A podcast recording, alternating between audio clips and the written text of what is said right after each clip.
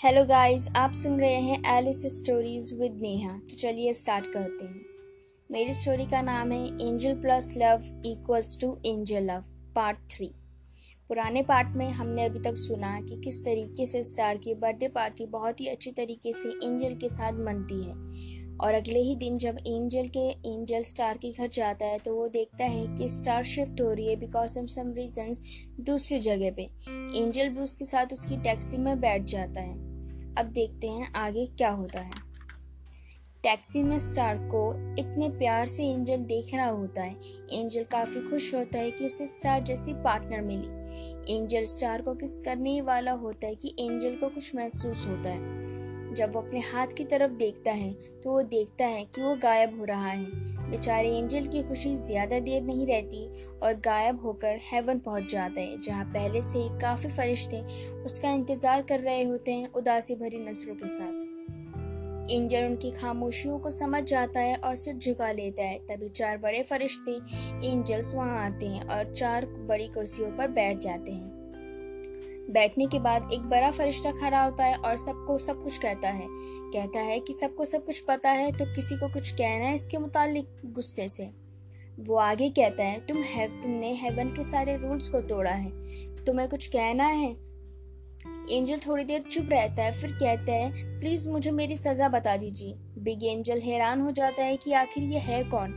इसे माफ़ी मांगनी चाहिए, मगर ये तो अपनी सजा को मान रहा है। बाकी एंजल भी आपस में बात करने लगते हैं कि आखिर ये हो क्या रहा है। तभी दूसरा बड़ा एंजल उठता है और कहता है, प्यार करना गुनाह नहीं होता। और रही बात हमारी। हमारा दूसरा नाम प्यार और काम। प्यार बांटना ही तो है। फ़र्क बस इतना है कि आप कौन सा चुनते हैं, या आप कौन सा चाहते हैं। और तुम्हें दूसरा प्यार चुनना है तो मैं या हम कुछ नहीं कर सकते। इसलिए आज से, अभी से एंजल में से तुम नहीं हो। मैं तुम्हें धरती पर भेजता हूँ।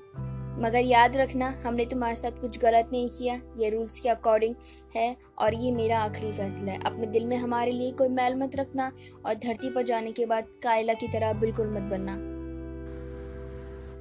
अपनी बात को कंटिन्यू करते हुए वो कहता है कि अगले दिन तुम जा सकते हो। अलविदा। उसके बाद वो चारों भी एंजल्स वहाँ से फ्लाई कर उड़ जाते हैं।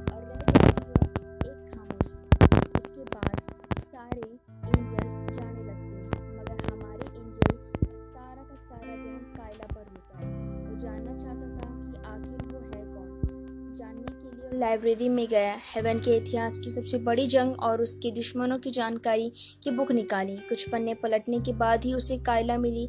उसने उसकी फ़ोटो देखी जिसमें वो रो रही थी। एंजल सोचने लगा, आखिर ये बेचारी ने ऐसा क्या कर दिया? एंजल कहता है कि चलो देखिए। एंजल किताब के अंदर कूदता है, बुक के अंदर एक बूढ़ा होता है। वो बूढ़ा खुद को इंट्रोड्यूस कराता है एज अ इंडेक्स और कहता है, कौन सा चैप्टर एंजल? एंजल कहता है 660 इंडेक्स से सुनकर डर जाता है, मगर बिना कुछ कहे, एंजल को जाने देता है। इंडेक्स नंबर सेट करके बटन दबा देता है और एंजल पहुँचता है हेवन में। वो आसपास सब कुछ समझ ही रहा होता है कि तभी वो देखता है कि कायला रो रही होती है। उन्हें बिग एंजल के सामने कायला को भी एंजल की तरह हेवन से निकाल रहे होते हैं, क्योंकि उसने भी एंजल की तरह किसी ह्यूमन से लव किया था। फ़र्क बस इतना है कि कायला ह्यूमन हेवन से जाना नहीं चाहती थी, इसीलिए कायला ने अपने ह्यूमन पार्टनर का मर्डर कर दिया ताकि वो दोनों ही हेवन में रह सके।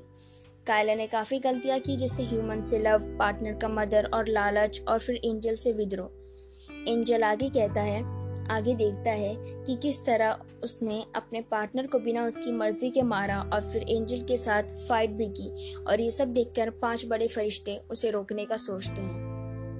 तो आज के लिए बस इतना ही और मैं नेक्स्ट पार्ट जल्दी लेकर आऊँगी एंजल लव का फोर्थ पार्ट तो जब तक के लिए आप सुनिए मेरा वन टू थ्री पार्ट तो देखते हैं कि आखिर आगे क्या होता है, क्या है कायला का राज और पाँच बड़े फरिश्ते कैसे हो गए? वो तो सिर्फ़ चार थे। क्या यहाँ पे कोई लड़ाई में कुछ हुआ? तो नेक्स्ट पार्ट में सुनते हैं कि आखिर क्या होता है एंजल्स के साथ और क्या हुआ कायला के साथ? क्या वो अभी भी ज़िंदा है या फिर वो मर चुकी है?